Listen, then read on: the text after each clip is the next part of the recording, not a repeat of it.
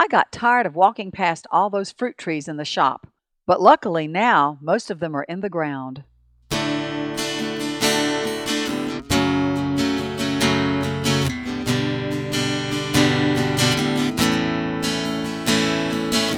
Welcome to Longleaf Breeze, subsistence farmers using three simple principles approaching but never reaching subsistence. It's gotta be fun while we're doing it, and we don't make all misstatements. Now, Lee and Amanda Borden.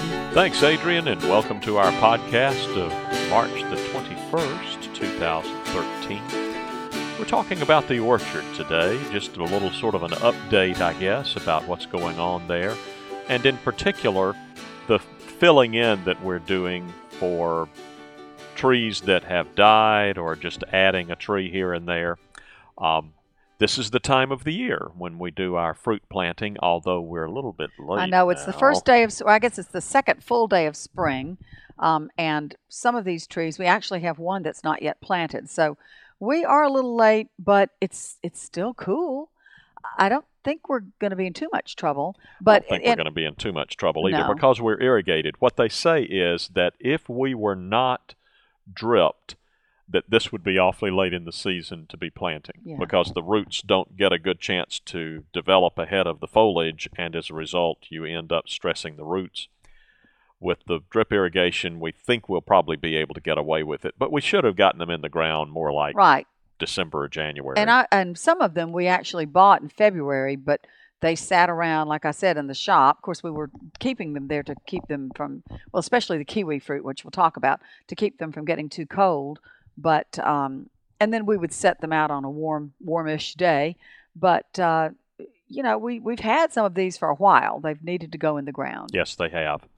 And I will say at the outset that all of these trees that we're telling you about are noted in the Longleaf Breeze planting database, so you can go there and see exactly where we got them and what experience we've had with them and so forth.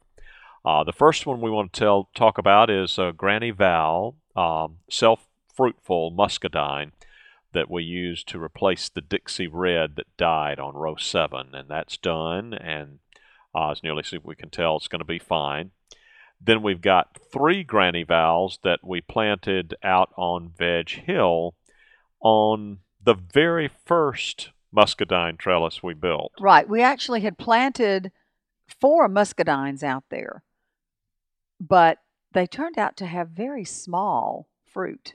Almost the- about the size of a wild muscadine. Yeah. You know, what's the point? We could go out and pick that stuff. So we uh, went ahead and terminated all but one of them. So we replaced the three we terminated with these Granny Vals. They are self-fruitful. We probably, well, we certainly could have gotten by with um, two two Granny Vals and a female of some kind, but for reasons I can't explain, I went ahead and got three Granny Vals. They and that's taste what we good. planted. Those are good. We love the Granny Vals. They taste good. They have nice big berries. Mhm. Uh, we're not complaining. Uh, we also planted two loquats at the end of row nine. Row nine is a muscadine row, but it had, by design, it had drip hose extending out to the the east of it. So we um, we always knew that was an expansion slot. We just didn't know for what. And thanks to our friend Linda Griebel, who made us Thank a you, gift, Linda. a gift of those lovely loquat trees. We have those out there to add to our collection. And what I did is let the drip hose come straight out, plant one loquat, and mm-hmm. then let it bend down to the south to plant the second. So this the second loquat is not in line with row nine. It just worked out as a better spot because there's some shade from a nearby hickory tree that I was trying to avoid. So Well, that's good. And then the kiwi fruit. That, That's our big that's- catch of the season. we've talked for about three years now about our desire to get these golden kiwi, and we finally have them. right. They're in the ground now, even better. We, uh, they say you need at least one male for every four or five females. We had four slots. So we probably could have gotten mm-hmm. along just fine planting three females and one male, but everybody is concerned about l- relying on one male because Mm. what happens if that male dies? You're just sort of dead in the water. You're dead in the water. You won't have any more fruit. So So we opted to plant two females and two males, and that's what we have. Uh, this is all on Veg Hill. There's a one that it's that same row on which we planted the Granny Val muscadines, and it's really not the best design of a trellis for muscadines. It's a double curtain trellis, and the trellis line is uh, a little over six feet high. Um, the difficulty is not this, not the height, but the um, double curtain, because with the riotous growth that muscadines have, it won't be long before trying to get up between those two lines and do the pruning that we need to do on the muscadine is going to get tedious. Um, but that's you know I'm willing to live with that. That's how the the trellis is designed, and we don't need that many kiwi fruit. So we went ahead and planted four muscadines and four kiwi fruit. and the majority of your muscadines don't have that kind of trellis. They're on a simple. Yeah, um, most of the muscadines are on a single line, Mhm. five foot tall trellis, and th- it works much better for Yeah. muscadines. So, but you know, rather than waste that space where there was already a trellis, it just made sense to to put some fruit that we can use in there. Yeah. Uh, we have one Brightwell that we brought in to replace a Brightwell that died last year, and that's on the Blueberry Strip, which is immediately north of the barn. Um, that was, I, I really feel good about the blueberries. Well, I shouldn't say that. I feel I'm I'm very apprehensive about the blueberries because of the fire. because of the fire. Um, I had a brush fire. I caused a brush fire. Um, when was it? Back in January. it was January 25th or something like Okay, that, or 24th. yeah, you were in California. I remember it was my last full day in California before I flew home when you called Adrian and me and you said, Well, the good news is the fire is out. yeah, that was really poor taste. all, all Um, I could imagine was, okay, well, then I don't want to hear the bad news, do I? yeah. Uh, well, we are remarkably fortunate for a fire that uh, probably burned about four or five acres in the core campus, immediately adjacent to the barn and immediately adjacent to the lodge.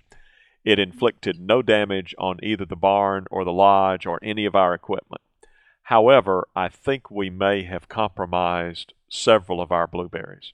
And the reason I say that is that, you know, by now I would have expected them to be showing some blooms and so forth. Because the healthy ones are. We're seeing lots of blooms from the The early ones. season ones are, yeah, and uh, we've got some early season blueberries that, by all rights, ought to be blooming by now, but are not. And when we pick, pick at the stems, they have a crispness that is not eh, um, promising. It it looks like I probably did a few in.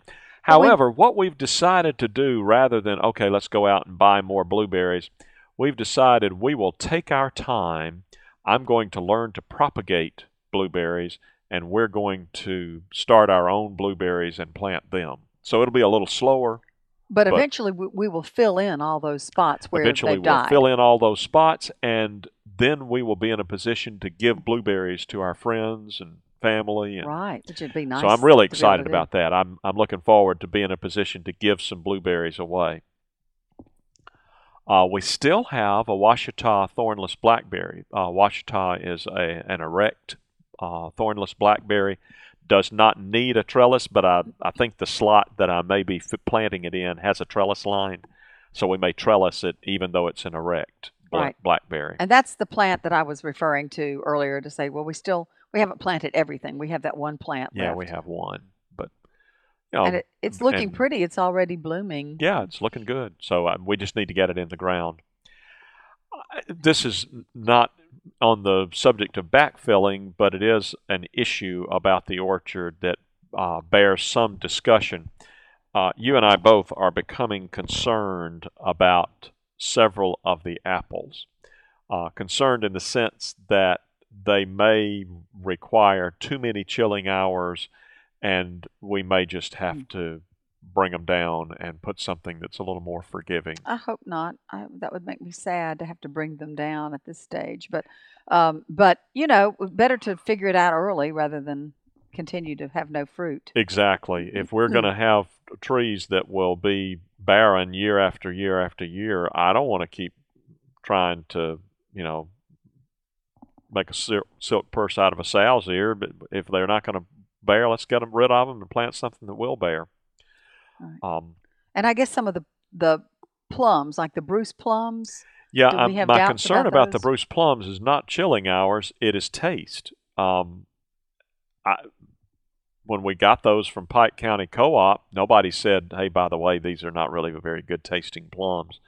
But I've since done some research, and I I can't find anybody who's really excited about the taste of a Bruce plum. But my thought on that is they may might be okay for making jam or jelly. they might. Maybe not so great for Yeah. eating it right off the tree. Yeah, but- I'm I'm certainly not trying to pull the trigger on the Bruce plums. I'm going to leave them alone. We're going to see, you know, we're going to let them bear and see how we like the fruit. Right. There's there's always possibility that we will say, "Oh, we love this. These Bruce plums taste great." Or, like you say, we may be able to make jam or jelly. I or- love plum jam. or I really pie do. or pie. like- yeah, I mean, you know, use them in all kinds of ways. Maybe plum wine. Who knows? yeah, you have have to put together a pretty good quantity of them to be To do wine. serious That's true. wine. So. But you know, w- the point is, you could make something with it other than eating it off the tree. yeah, Whereas so many of those other fruits, I think, will be good to eat right off the tree, um, such as the kiwi fruit, which is that's one of the advantages of One of the advantages of the golden- golden is Mhm. that we don't have to pick it and then store it for long enough for it to ripen. We can go ahead and pick it right off the tree and eat it. So, yeah, that that's really got us excited. Mm-hmm. I know. Forward to that. And of course, muscadines. I love when they're ripe, just to walk along that trellis line and pick the ripe ones out. Just munch muscadines. I know they're pretty good. Mm-mm-mm. Okay, well, let's talk a little bit about what's next for the orchard. We have uh, three rows that are expansion. Uh, that is, rows that are available for us to use, basically for whatever we want to use them for. Uh, the drip hose, the header runs right by them. Uh, there is no ch- trellis line in place now, but we can place, we can install a trellis line easily enough.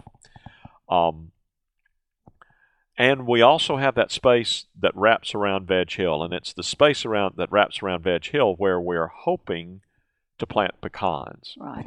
That's uh, our hope that is that next fall we will plant pecans, and that depends on getting trees, and that depends on my getting that phone call that we talked about.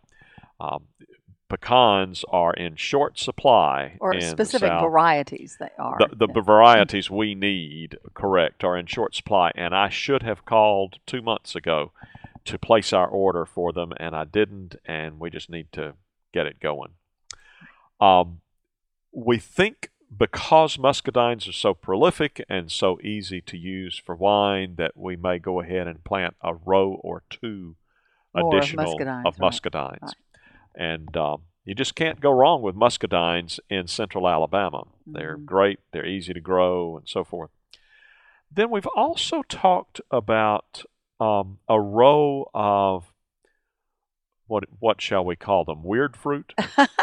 well, uh, lesser known or less commonly planted. Yeah, In this things that are area? just sort of a potpourri of fruit that you don't see every day.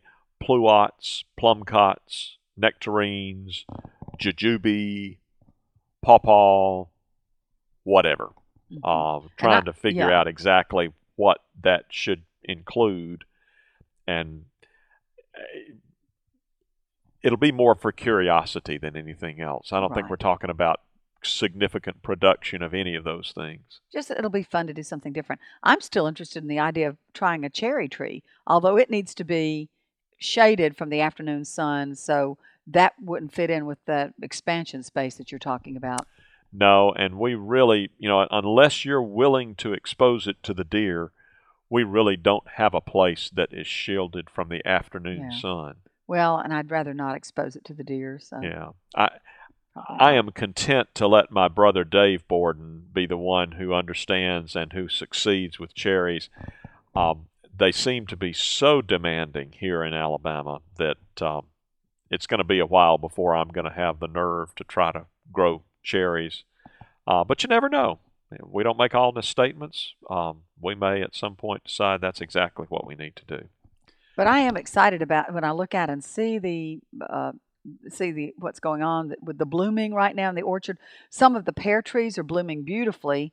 Um, we had a near near freezing temperatures last night, but hopefully we won't go below freezing after. Yeah, I don't think we have lost anything in last night's freeze. I think we did um, lose that that Warren lost a lot of its blooms because it bloomed Oh. so early, It really did. Yeah. and it and we had a hard freeze like like like 26 or so um, after the Warren bloomed, and there are no blooms that have made it on the Warren. It, some Yeah. the leaves have made it. The, the foliage is fine, but there, there are no blooms that made it. So I Mm. think the Warren probably got clobbered, but I think everything else is fine. Well, that's good. So let's hope and keep our fingers crossed that the the really cold weather is over, and that those trees will continue blooming and hopefully produce some fruit. I'd love to have some peaches this summer. We didn't get any last year. Wouldn't it be nice to have some peaches? Yeah. Yeah, uh, peaches are difficult to grow organically in central Alabama, particularly with our lousy soil. But um, hey, we're persistent. We're going to keep at it and see what we can come up with. And I guess you and I both have a philosophy about peaches. It's, it's like, hey, we're not banking on them. We're not going to build our plans around them. But if we get some peaches, great. We'll enjoy them. And Right. That's Make the most of exactly the way I feel. Um, you know, and, and so many of the crops, like I can see the fig trees blooming. They look great. Uh, got a little bit of action going on with the pomegranates. Just, you know, the, the, there's so many different types of trees that are doing well that it's not, we won't starve, let's put it that way. We'll be fine. And we hope that you make the most of your week coming up, and we'll look forward to visiting with you next time. Take care. You've been listening to Longleaf Breeze with Lee and Amanda Borden. You can call the farm at 334 625 8682. Send email to letters at longleafbreeze.com. Our address is P.O. Box 780446, Tallassee, Alabama 36078. Visit us at longleafbreeze.com to learn more about the farm, to browse our archive, and to look over our planting database. You can also read the daily farm log and check in with Lee and Amanda. That's longleafbreeze.com.